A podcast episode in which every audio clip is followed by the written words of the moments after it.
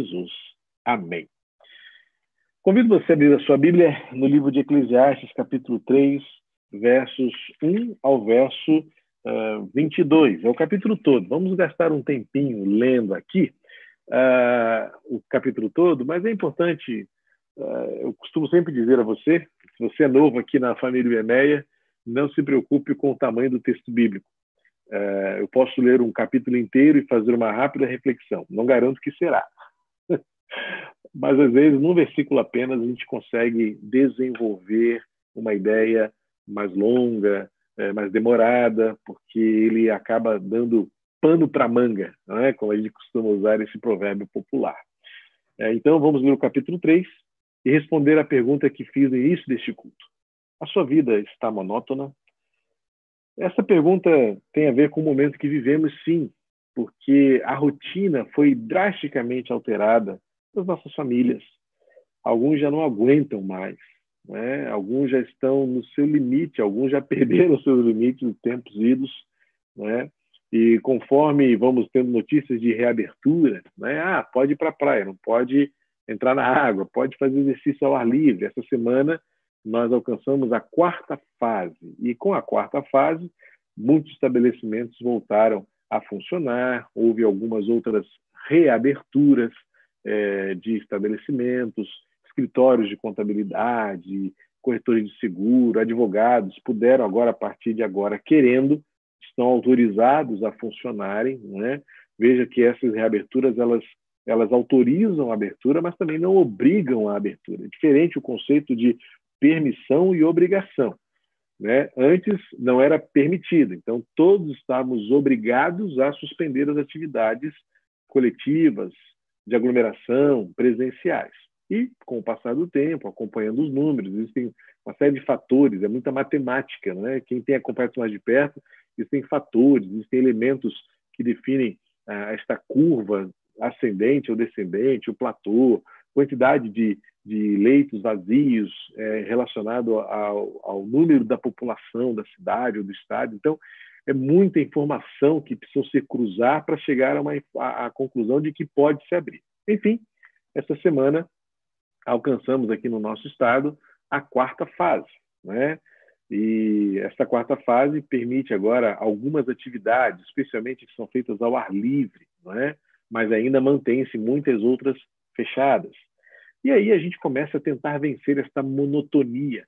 E parece que no começo aquilo que era euforia, com o passar do tempo, tornou-se monotonia e pode evoluir para um quadro de melancolia, em que muitos estão cansados, exaustos. Né? Volte meia, uma ovelha querida, um irmão amado, manda uma mensagem: Pastor, está cansado? Como é que você está? Que Deus renove as suas forças. É, volte meia, eu recebo feedback dos próprios cultos, né? Quando o culto acaba, alguém manda: Pastor, estava triste hoje, estava mais cansado. Bom, às vezes sim, às vezes saudade, às vezes o próprio cansaço físico, depois de muitas outras atividades na rotina, não é? é a gente é gente, a gente é humano, né? Tem uma hora que cansa, tem uma hora que essa rotina realmente passa se passa a ser um peso, né? E a gente precisa tentar é, se reinventar. Uma palavra que eu usei muito no início, né? Ressignificar tudo isso, ressignificar o dia a dia, né? É, a gente passou a fazer coisas que não eram do nosso cotidiano, da nossa rotina. É, tem gente que passa o dia inteiro trabalhando online e chega de noite e ainda chama para vir para o culto. Não, pastor, pelo amor de Deus, não quero mais ver o computador na minha frente. Eu vou ver depois, em outro horário. Então, existe uma série de fatores que nos levam a, a, a uma experiência. Como eu disse, no começo tudo é euforia. Teve gente que, eu não vou nem mostrar aqui atrás do computador, tem uma pilha de livros ah, vou colocar meus, minhas leituras em dia. Frustrante. Teve gente né, que tinha planos de colocar suas séries de filme em dia também acho que não estão conseguindo. É, mas nós fizemos alguns alvos e conseguimos. Nós planejamos estudar, planejamos é, aprender coisas novas, planejamos refletir. Sim, porque refletir também é, é fruto de planejamento, é intenção, né? para tentar quebrar um pouco esta rotina que poderia gerar monotonia. E uma das coisas que a gente acabou aprendendo é que esse tempo de distanciamento social, em que nós fomos obrigados a permanecer em casa, acabou também para muitas pessoas aflorando problemas, crises, é, trazendo à tona né, como se pudéssemos mexer no fundo do, do lodo do lago e subir aquela sujeira né, que estava ali assentada e a convivência muito próxima, muito é, é, permanente, muito duradoura, começou a gerar conflitos, gerar situações desgastantes, cansativas, que foram exaurindo o nosso ânimo e muitos têm sido levados a situações mais extremas, né? de frustração, de desânimo, de cansaço. E uma das coisas que mais tem é, vindo à minha mente nos últimos dias é essa questão do tempo. Não é? é? acaba que eu fui perguntado muitas vezes, pastor, quanto tempo falta? É? Algumas pessoas me perguntaram, falta muito, já tem uma data? É, essa semana estávamos refletindo aqui em casa, recentemente, que quando tudo começou, a gente achava que iam ser 15 dias. Não, em 15 dias a gente já volta, vamos só ver como é que vai ser. Já fez as contas? Já estamos chegando aí a quase 140 dias, não é? em que, pelo menos nós, como igreja, estamos vivendo essa realidade em que não nos encontramos pessoalmente. Eu vi algumas pessoas, o ir à igreja, né, o, o, cumprir alguma rotina mínima de administração, é, confere esta possibilidade de você ver alguém que vai lá e guarda o carro no estacionamento, e de longe a gente se reencontra, devagarinho a gente vai, até parece ficando um pouco mais corajoso, mais ousado, não é? um pouco mais audacioso. Uh, isso também vai refletir daqui para frente. Será que essa ousadia é virtuosa, é frutífera? Será que esta curva, tal curva, não vai aumentar novamente? E só o tempo dirá, só o futuro revelará e a gente descobre que a gente não tem controle, a gente não tem é, essa administração do nosso tempo, da nossa vivência e até quando? Essas perguntas do até quando, qual a data, por quanto tempo, são coisas que a Bíblia já trata há muitos séculos, milênios. O próprio profeta Abacuque faz essas perguntas quando escreve o seu livro profético, quando ele lê, quando ele observa e faz a leitura do seu contexto, ele diz, Senhor, até quando? Até quando eu vou gritar, gritar? Até quando eu vou ver maldade? Até quando eu vou vivenciar essa realidade dura do, do que é viver e vou ter a impressão de que nada acontece? E Abacuque é muito incisivo. Até quando eu vou gritar e não serei socorrido? Né? E a gente vive esta essa imposição de ter de enfrentar o tempo, não é? E viver o tempo, dimensionar o tempo a filosofia grega e a língua grega tentou é, resolver esta, esta equação separando duas realidades. No grego existem duas palavras para referir-se a esta dimensão temporal. A palavra cronos e uma outra palavra que transliterada é kairos. Né? No cronos se estabelece o, o, a, a, gerência, ou pelo menos a, a medição deste tempo que é determinado pelo, pela rotação e pela translação é, da Terra, né? A rotação dela em torno do Sol e ela em torno do seu próprio eixo. Isso define então o tempo do dia, noite, dia, manhã, noite, estações do ano, né? Toda essa relação do modo como a Terra gira em torno de si mesma e em torno do Sol define o que nós chamamos hoje de Cronos, não é? Uh, e o Cronos é tão humano, o Cronos é tão terreno, o Cronos é tão imperfeito que a gente tentou se aproximar ao máximo desta precisão do universo e não conseguiu. Você deve ter ouvido explicar isso, que o ano bissexto é justamente porque a cada ano sobram seis horas, não é? Então, por isso que de quatro em quatro anos a gente tem que colocar um ano a mais, um dia a mais no nosso ano, para compensar esta sobra que a cada ano sobram seis horas, né? Nesta nesta rotação que a gente faz. É, e aí, com isso, você vai vendo que a cada dia vai sobrando um pouquinho de minutos, não é? ou segundos, somados no final do ano sobram seis horas, que depois, a cada quatro anos, 24 horas, chega fevereiro, não são só 28 dias, são 29 também. Só para ilustrar a você que o nosso tempo, o nosso cronos, é tão impreciso, tão imperfeito, tão incapaz de sondar e discernir a realidade que o grego chama de kairos, que é o tempo de Deus. Esta era que define, ou pelo menos busca definir a eternidade. Por quanto tempo Deus é. E o Deus que é no passado, o Deus que é hoje, o Deus que é amanhã. O Deus que não mudou, não muda e não mudará. Salomão, em um de seus livros, Salomão escreveu três livros. Atribui-se a eles três livros que refletem três momentos da sua vida, não é? O livro de Cântico dos Cânticos é o livro do amor, o livro da paixão, o livro do compromisso, o livro da aliança. É o livro onde vemos Salomão na sua juventude aspirando sonhos, é, vivendo o ápice do seu amor pela sua amada. É, é, é aquele, parece-me, o livro mais visceral em termos das emoções que um homem pode ter é, direcionado a, a, a, uma mulher. Depois vem o livro de Provérbios, não está em ordem cronológica necessariamente, né? mas depois temos o livro de Provérbios, onde é, é o livro da consolidação do conhecimento, da sabedoria, das suas experiências, onde agora ele quer transferir para o seu filho tudo aquilo que ele aprendeu. Os três primeiros capítulos de, de, do livro de Provérbios, e algumas vezes depois isso volta à tona, é Salomão dizendo amorosa e insistentemente ao seu filho: Filho, presta atenção. Existe um jeito de viver que dará conta se você fez as melhores escolhas ou as piores escolhas. E Salomão chama isso de sabedoria.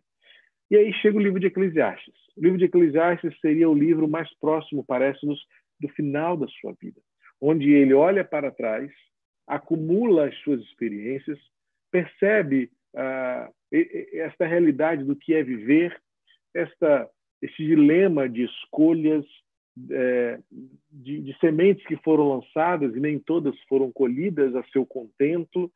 E ele vai terminar o livro de Eclesiastes, capítulo 12, dizendo: Jovem, enquanto você tem tempo, coloque Deus em primeiro lugar na sua vida. Lembre-se de que existe um Criador e ele tem tudo nas suas mãos, ele governa sobre tudo. E ele então vai terminar o seu livro de Eclesiastes dizendo: Porque chegará um dia onde você poderá dizer, de acordo com aquilo que você fez ou deixou de fazer, a minha vida não vale a pena. A minha vida não valeu a pena.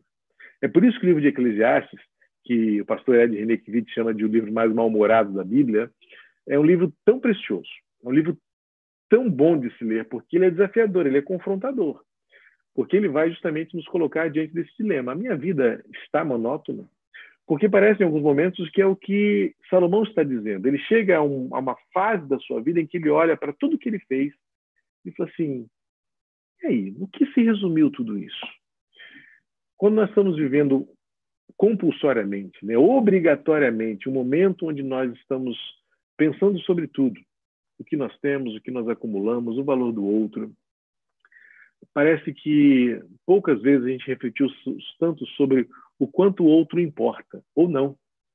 Ontem eu precisei sair para resolver alguma coisa estava numa fila, porque agora tudo é fila, né? E a gente começa a desenvolver outras emoções tão confusas, tão complicadas. E porque eu estava olhando para frente, eu respeitava bem a distância do meu lugar onde estava para quem estava na, na, na, porta. Quando eu tinha, percebia, atrás tinha uma família, quatro pessoas quase coladas aqui no meu cangote, e a gente tem que ter um autocontrole gigantesco para olhar para trás assim, digo o que eu estou pensando, faço o que eu estou querendo, ou entrego para Deus a minha vida, a minha saúde e, e, e, e deixo passar. Né? Porque eu estou tendo cuidado com quem está diante de mim e vejo que o meu próximo não tem cuidado comigo. Não se importa, é indiferente. Parece-me que Salomão chega a um momento da vida onde ele fala assim: será que todo o cuidado que eu tive para comigo com os outros foi algo que valeu a pena? A pergunta que eu fiz no início deste culto, é, o tema desta mensagem, leva-nos a essa reflexão e o texto de Eclesiastes 3 vai nos ajudar a, a olhar a vida na direção certa. Pelo menos três direções. Três direções certas. Não significa que você vai ter uma visão diversificada, indecisa. Não, não. Não são olhares indecisos, são olhares bem definidos, que vão nos ajudar a vencer a monotonia, que vão nos ajudar a vencer a perda do sentido, do significado. Lembrando como base que Salomão termina este livro dizendo: haverá dias em que talvez você olhe para você e diga assim: não tem contentamento, não faz sentido. Então, antes que cheguem esses dias, lembre-se, lembre-se do seu Criador não por coincidência, né, mas é, talvez por uma providência divina, é como eu creio, estamos já há dois domingos falando sobre lembre-se, né? Lembre-se da mulher de Ló. E agora, Eclesiastes 12 vai nos fazer lembrar do Criador para que a nossa vida tenha sentido, tenha significado. E ainda que nós estejamos sendo forçados a viver uma realidade que para muitos está monótona, ah, eu não aguento mais. Essa é expressão que a gente mais ouve, né? Eu não aguento mais. Eu não aguento mais esse tempo, eu não aguento mais essas notícias, eu não aguento mais essa rotina, eu não aguento mais.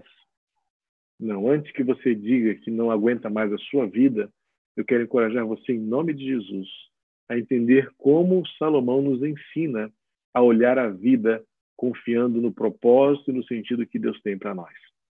Diz assim o livro de Eclesiastes, capítulo 3. Vamos ler o capítulo todo. Nossa equipe vai projetar aqui, você vai acompanhar comigo. Diz assim a palavra do Senhor: Tudo tem o seu tempo determinado, e há tempo para todo propósito debaixo do céu. Há tempo de nascer e tempo de morrer, tempo de plantar e tempo de arrancar o que se plantou, tempo de matar e tempo de curar, tempo de derrubar e tempo de construir, tempo de chorar e tempo de rir, tempo de prantear, tempo de saltar de alegria, tempo de espalhar pedras e tempo de ajuntar pedras, tempo de abraçar e tempo de deixar de abraçar, tempo de procurar e tempo de perder, tempo de guardar e tempo de jogar fora, tempo de rasgar, tempo de costurar, tempo de ficar calado e tempo de falar, tempo de amar, tempo de odiar, tempo de guerra e tempo de paz. Que proveito tem o trabalhador naquilo com que se fatiga, a fadiga? Viu o trabalho que Deus impôs aos filhos dos homens para com eles, para com ele os afligir. Deus fez tudo formoso no seu devido tempo. Também pôs a eternidade no coração do ser humano, sem que este possa descobrir as obras que Deus fez desde o princípio até o fim. Sei que não há nada melhor para o ser humano do que alegrar-se e aproveitar a vida ao máximo. Sei também que poder comer, beber e desfrutar o que se conseguiu com todo o trabalho é dom de Deus. Sei que tudo o que Deus faz durará eternamente, sem que nada possa ser acrescentado nem tirado, e que Deus faz isto para que as pessoas o temam. O que já foi e o que será também já foi. Deus fará vir outra vez o que já passou. Vi ainda debaixo do sol que no lugar do juízo reinava a maldade e no lugar da justiça havia mais maldade. Então eu disse a mim mesmo: Deus julgará o justo e o ímpio, porque há tempo para todo propósito e para toda obra. Eu disse mais: isto é por causa dos filhos de Deus, para que Deus os prove e eles vejam que são em si mesmos como os animais. Porque mes o mesmo que acontece com os filhos dos homens acontece com os animais.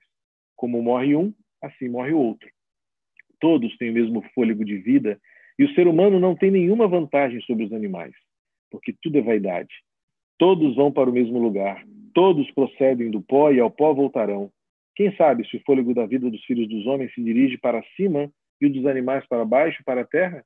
Assim percebi que não há nada melhor para o homem, para o ser humano, do que desfrutar do seu trabalho, porque essa é a sua recompensa. Pois quem o fará voltar para ver o que se será o que será depois dele. Um texto, nós costumamos sempre ler esse texto e saber quase de é esta lista do tempo para todas as coisas. É? é uma lista muito prática, uma lista muito clara.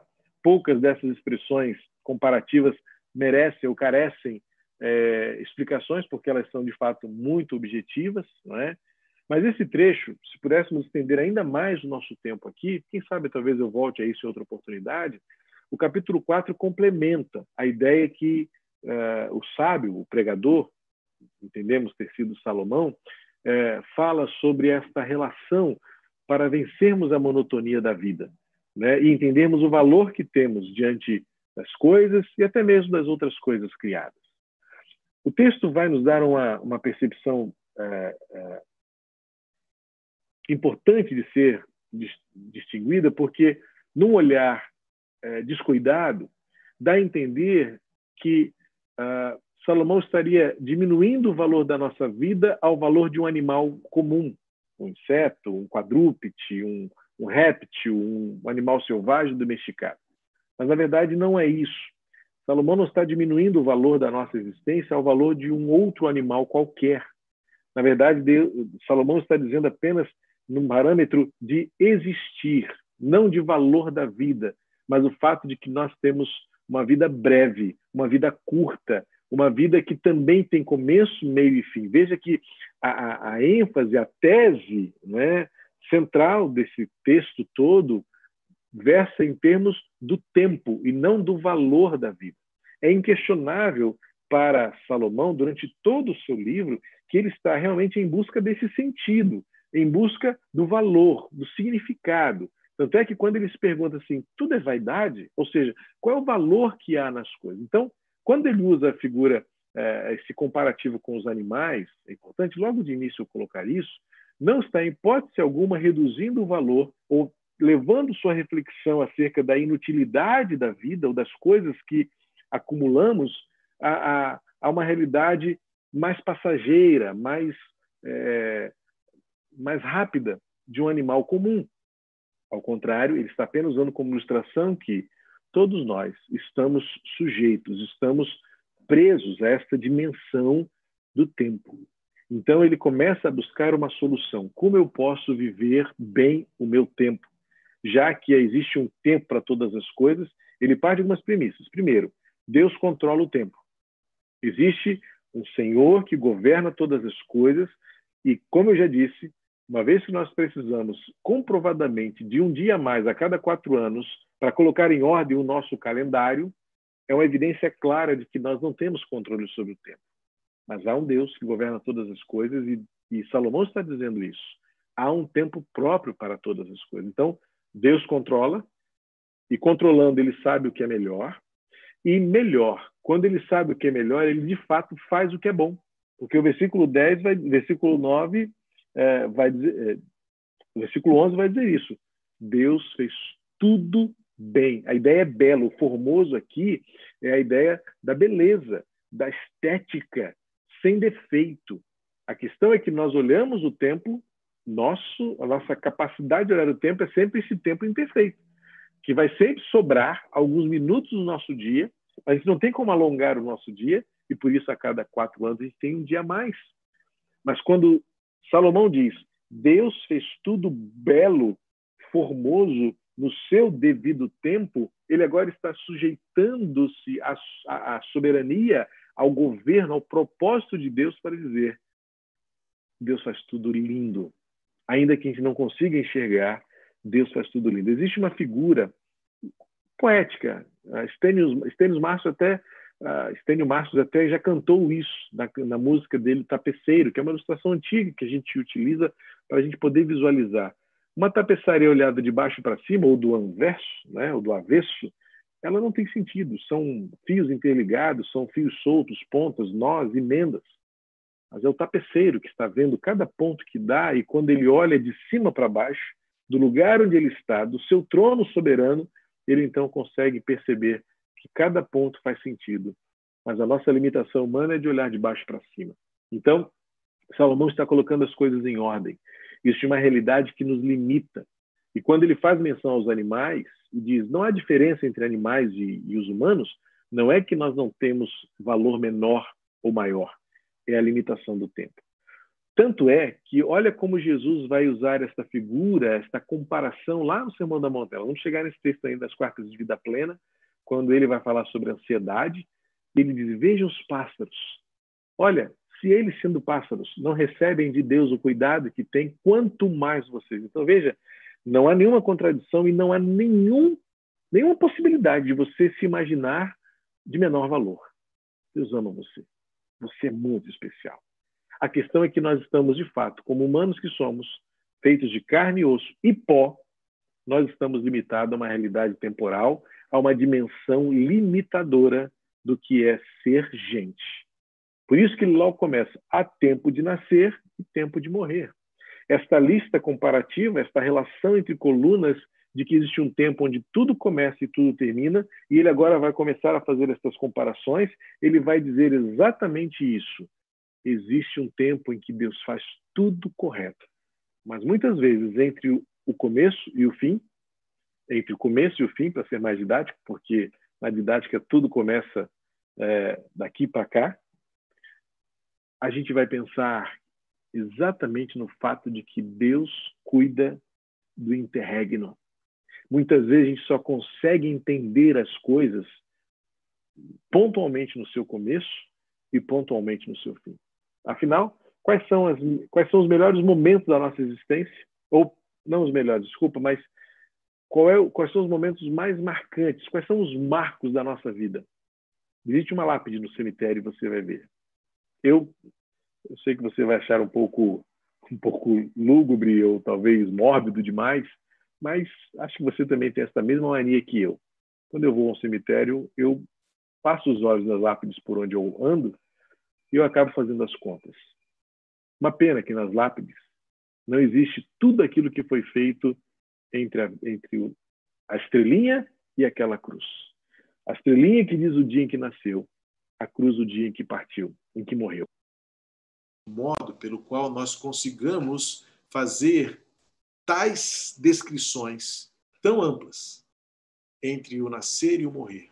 Mas o que faz a vida valer a pena é exatamente o que acontece entre esses dois alicerces, entre esses dois marcos, o dia em que nascemos e o dia em que morremos. E Salomão está partindo do princípio, do começo ao fim, Deus faz tudo formoso. Então, a monotonia da vida precisa ser vencida por olhares objetivos, corretos, virtuosos, que nos façam observar que, além de saber que Deus está no controle de tudo, além de saber que há algo que nos move, que deve ser um propósito, há algo que nos dá uma certeza há direções para as quais nós precisamos olhar. Primeiramente, eu quero falar rapidamente sobre o primeiro olhar, que é olhar para o alto. E olhar para o alto é reconhecer que existe um Deus que governa soberanamente todas as coisas. Do versículo 1 ao 8 é o que Salomão está dizendo. Nesta relação, né, né, nessas duas colunas de realidades, de marcos, começo e o fim, um ponto e o contraponto, a tese e a antítese, o claro e o escuro, a noite e o dia. Há uma realidade em que Salomão está querendo chamar a atenção para o fato de que tudo tem o seu tempo próprio. A lista é basicamente listas simples, que não careceriam de tantas explicações, mas eu quero destacar algumas. Talvez, se você tiver alguma dúvida, depois a gente pode voltar a este tema. Mas, por exemplo, eu quero chamar a atenção para o versículo 3, que diz assim: tempo de matar e tempo de curar. Será que alguém pode se ver no direito de matar a partir desse texto? Hum, não acho que seja uma referência à guerra. Eu fiz alguns estudos, fiz algumas pesquisas, e me parece muito mais que a relação aqui deste texto e dessa referência a matar e curar não tem a ver com a guerra e com autodefesa. Na verdade, é uma realidade que nós estamos vivendo hoje. Não é? A realidade da vida faz com que alguns morram por enfermidades e outros sejam curados dessas enfermidades. Agora, o fato é que o que Salomão está dizendo, sim, muitos vão morrer de enfermidades e outros serão curados. E isso determina exatamente o governo soberano de Deus sobre todas as coisas, para as quais nós não temos controle, mas submetemos ao governo, à soberania, à perfeição de Deus, que faz tudo, como diz o texto, na hora certa, no seu devido tempo. O versículo 5 vai usar outra expressão também que eu queria destacar a você, Estou pulando algumas porque são muito óbvias, são muito uh, objetivas, bem claras. Mas o versículo 5 vai falar tempo de espalhar pedras e tempo de juntar pedras. Aí a gente precisa buscar na arqueologia da Palestina é, alguns guias turísticos. Eu nunca fui a Israel, não fui ainda a Israel. Estive bem pertinho em 2007, quando estivemos na Jordânia, naquela viagem missionária. Alguns colegas da, da, da trupe missionária decidiram atravessar a fronteira. Eu preferi ficar ali uh, em Amã, uh, esperando uma oportunidade de ir à Terra Santa de modo que não estivesse sozinho. Claro, estaria com os colegas, mas eu tenho um sonho de ir lá com a Giane. E aí eu deixei para uma outra oportunidade que vai acontecer algum dia. Mas dizem os guias é, turísticos da Palestina, eles têm um folclore, né, que Deus ordenou aos anjos que espalhassem terras, é, pedras sobre a terra. E eles brincam dizendo que o anjo que foi responsável pela Palestina tropeçou e deixou ali cair todas as pedras que estavam em suas mãos no lugar apenas, porque de fato é uma região muito pedregosa. Mas há um contexto também é, relacionado ao arado, a ideia de você limpar um campo cheio de pedras para você depois cultivar as pedras. Uh, e existia também uma, uma, uma informação arqueológica né, de que se você quisesse prejudicar alguém, né, fazer mal ao inimigo, você juntava pedras e espalhava pelo, pelo campo, pelo quintal daquela pessoa, para dar mais trabalho a ela para buscar sobrevivência. Então, o que que, o que, que esse texto parece nos é, representar aqui? Não é? Existia uma cultura, segundo um, um autor que li, é uma, um folclore, né? De que todas as vezes que seu inimigo lançar pedras sobre o seu terreno, junte-as para fazer uma construção. Construa alguma coisa com elas. Né? Então, esta é ideia de você encontrar significado nas coisas ruins que acontecem a você. Então, muito provavelmente, alguns autores defendem que esta relação do, uh, do, do daquilo que nos é competência fazer entre o, morrer, entre o nascer e o morrer é a gente os, aproveitar as oportunidades, mesmo que elas sejam ruins, mesmo que elas tenham sido provocadas por inimigos, para construir, para edificar, para refazer, para aprender, para aperfeiçoar. Mais adiante, o versículo 5 também usa a expressão do afastar e abraçar. Ah, parece que esse versículo foi escrito para 15 de março de 2020, na cidade do Rio de Janeiro, ou talvez outra data onde você esteja. Sim, foi quando nós começamos a ser proibidos de abraçar. E olha como está fazendo falta isso. Eu contei para você a experiência semana passada, quando encontrei com o Tony e a Ana num estabelecimento comercial, e como foi sacrifício ficar só de longe. O Salomão parecia sabia disso, que haveria tempos em que nós seríamos impedidos de abraçar. E olha, eu vi lá no Oriente Médio, quando eu estive em 2007, como as pessoas se abraçam elas são muito afetivas, por incrível que pareça. Né? Elas se beijam. Homens se beijam para mostrar quanto mais beijo os homens trocam em sua face do rosto, mais afeição, mais amor eles demonstram, até mais respeito. Culturas, é tão, é tão bom você vivenciar culturas diferentes da nossa, porque você aprende coisas preciosas. Até mesmo a cultura bíblica, muito vem disso. Né? Mas essa ideia do abraçar e afastar-se tem mais a ver com o, o, dia de dizer oi e o dia de dizer tchau. Como igreja, a gente vive muito isso, né? Você já viu lá nos cultos, quando volta e meia eu tenho que dar uma notícia de que alguém está indo embora. A vida é feita de, de chegadas e partidas, não é? E esse é o contexto aqui: tempos de abraçar e tempo de deixar de abraçar. A ideia aqui não é de pandemia, tá? Não havia nenhuma profecia do isolamento social.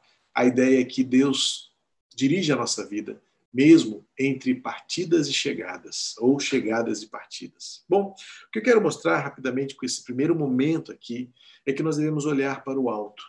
Olhar para o alto e confiar que Deus controla todas as circunstâncias. Deus tem um propósito em tudo aquilo que nós é, vivenciamos. Coisas boas ou coisas ruins, tempos de saúde e tempos de enfermidade, tempos de chegadas e tempos de partida, tempos de, é, de, de, de arrependimento e tempo de retomada, tempos em que nós precisamos de descansar e confiar que Deus tem de fato um propósito para tudo. Trata-se, o resumo desta relação que Salomão faz do que começa e do que termina, do que é e do que não é, do que pode e do que não pode, do tempo da bonança e do tempo da tempestade, o resumo disso tudo é confiar que Deus é um Deus provedor e ele providencia amor, misericórdia e cuidado. E ele não erra e sempre promete que no final tudo redundará em bem. Não é isso que o apóstolo Paulo cantou tanto tempo depois? Para mim, um hino, não foi mais. Não, não, o cantar aqui foi uma forma poética de dizer, Romanos 8, 28. Todas as coisas vão contribuir para que o bem se manifeste na vida daqueles que amam a Deus. Então, olha como tudo é uma conjuntura, uma conjunção de atitude na direção de Deus, na lembrança de ter Deus em primeiro lugar, porque se você ama Deus, tudo convergirá para o entendimento de que Ele governa, Ele é soberano em cima e acima de todas as coisas. Olhar para o alto é a primeira atitude que faz a gente vencer a monotonia, este desgaste, este cansaço, pois olhar para o alto recobre em nós a confiança de que Deus governa todas as coisas. Mas além de olhar para o alto, olhe para dentro também. Olhe para dentro porque a partir do versículo 9, mas especialmente o versículo 11, diz assim: Além de Deus ter feito tudo formoso no seu devido tempo, Salomão acrescenta: também pôs a eternidade no coração do ser humano, sem que este possa descobrir as obras que Deus fez desde o princípio até o fim. Veja, é uma realidade da humanidade.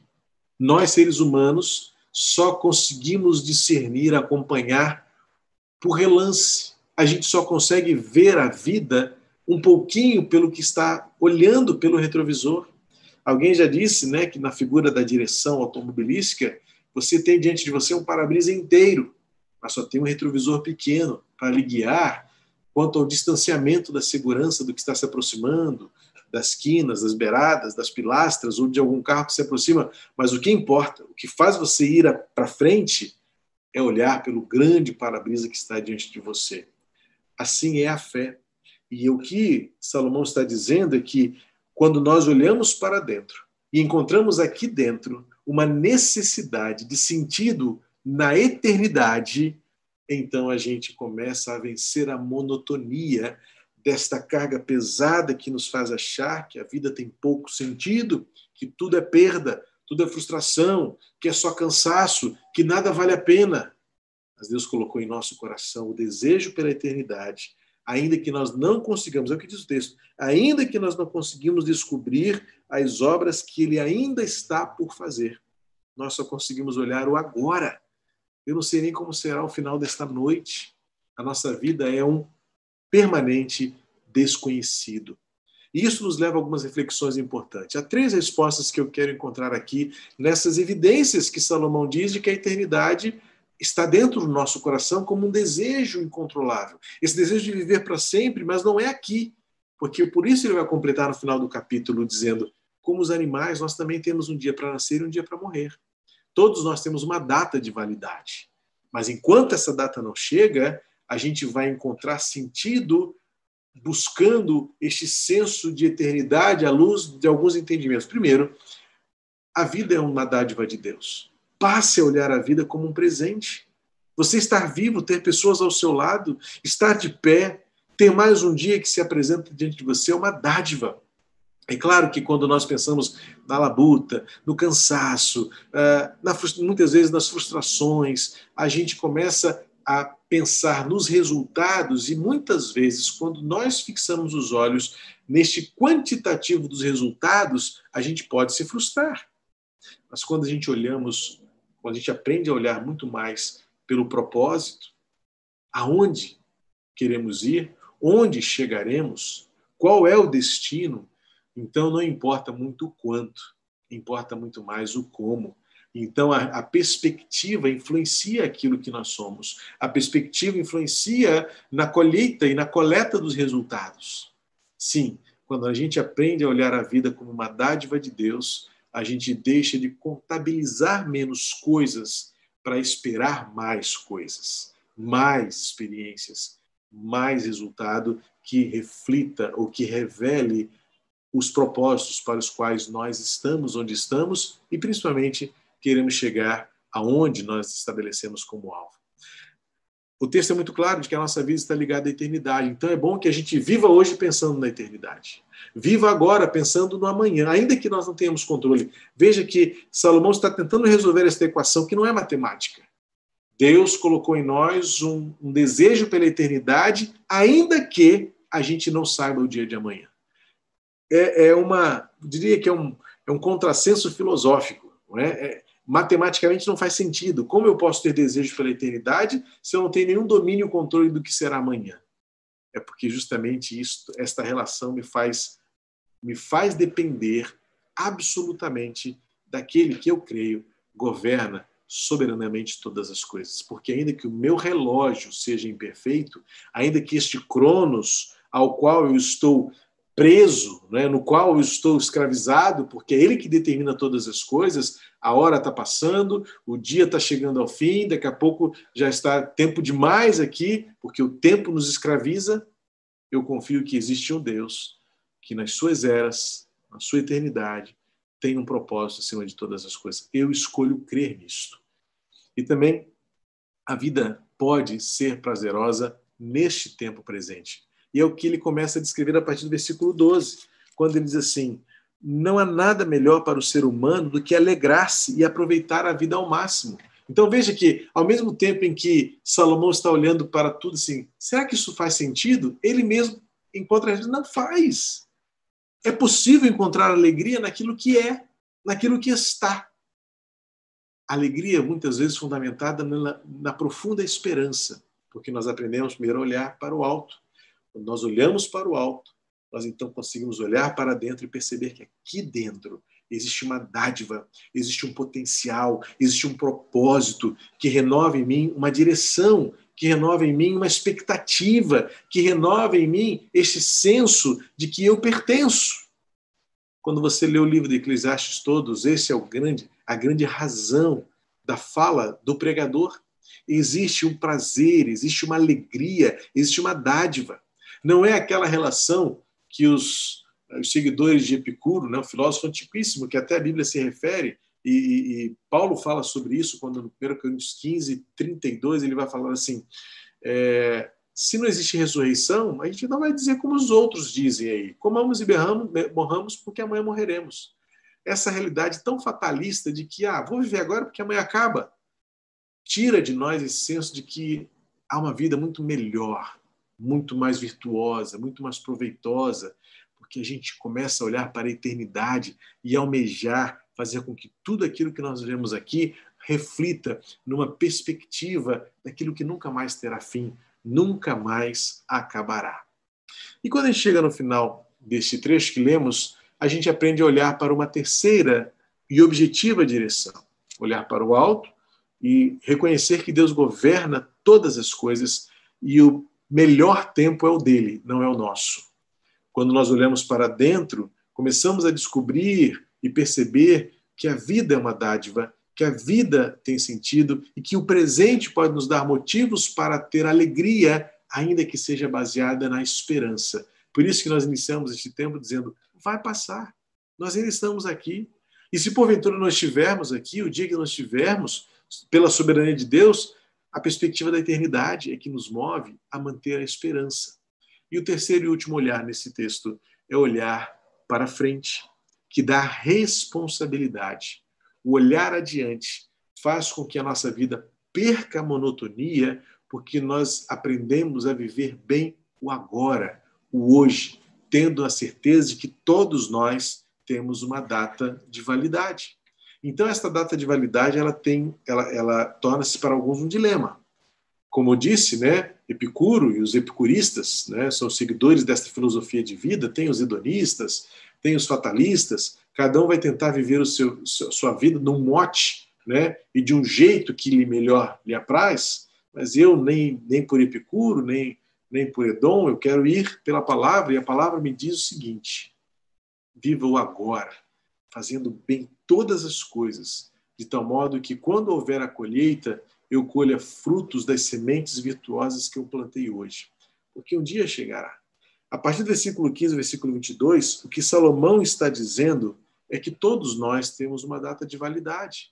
A vida, morte, tempo, esta realidade da eternidade são os ingredientes que acabam consolidando o existir. E se você não dimensiona, não equaciona isso de uma maneira saudável, olhando para o alto, olhando para dentro, você não consegue sequer olhar para frente e olhar adiante e fazer com que Deus poderá renovar. Olha o que diz o versículo 15, lá um pouquinho antes, né? O que é já foi, já passou. E o que será também já foi na perspectiva da eternidade de Deus. Deus fará vir outra vez o que já passou a ênfase agora, introduzindo o capítulo 15, versículo 16 ao versículo 22, é que Deus vai fazer todos os dias a renovação, o recomeço. Deus renovará todas as coisas. Então, quando Deus busca a sua alegria, quando Deus busca o seu coração para junto dele, é porque Deus quer todos os dias recomeçar. É um, é um bom jeito de você começar a olhar a monotonia, o cansaço, a frustração e perceber que se você amanheceu em mais um dia, é porque Deus está buscando o que já foi para vir outra vez e fazer novamente o que para nós já teria passado. O Deus que recomeça todas as coisas. E aí no versículo 22 ele vai terminar o texto dizendo: Assim percebi que não há nada melhor para o ser humano do que desfrutar do seu trabalho, porque essa é a sua recompensa. Pois quem o fará voltar para ver o que será depois dele? O que Salomão está dizendo é um dos principais pilares da fé cristã. Você só tem esta vida, portanto, viva da melhor maneira possível. E só, existem, só existe uma maneira de você viver melhor: é desenvolvendo esses três olhares, objetivos e diretos. Olhe para o alto. Deus governa todas as coisas, a sua vida e o tempo.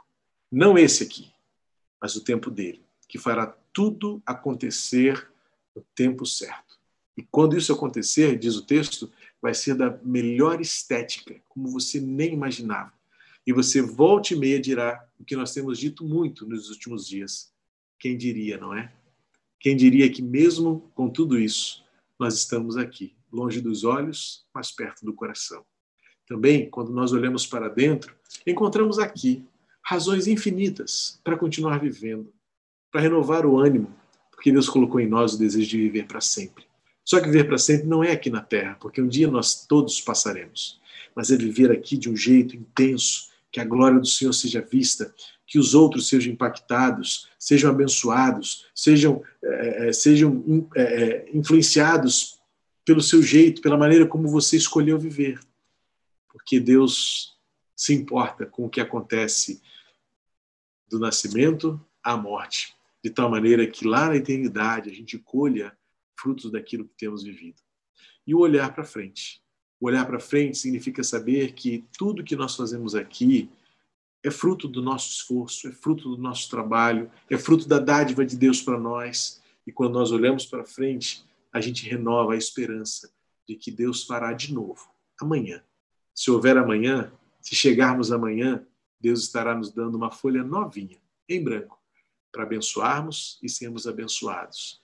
E para dizermos que não há nada melhor do que desfrutar todos os dias da bênção de Deus. Até que a gente chegue bem lá longe, na velhice, cabelos brancos, pele enrugada, talvez um andar já cansado, e diferentemente daquela perspectiva perigosa para a qual Salomão adverte os seus leitores, a gente diga como foi bom viver, como foi bom andar ao lado de pessoas, como foi bom servir e como foi bom adorar a Deus. Vença a monotonia. Olhe para o alto, olhe para dentro, olhe para frente. A sua vida é muito importante para Deus. Deus ama você.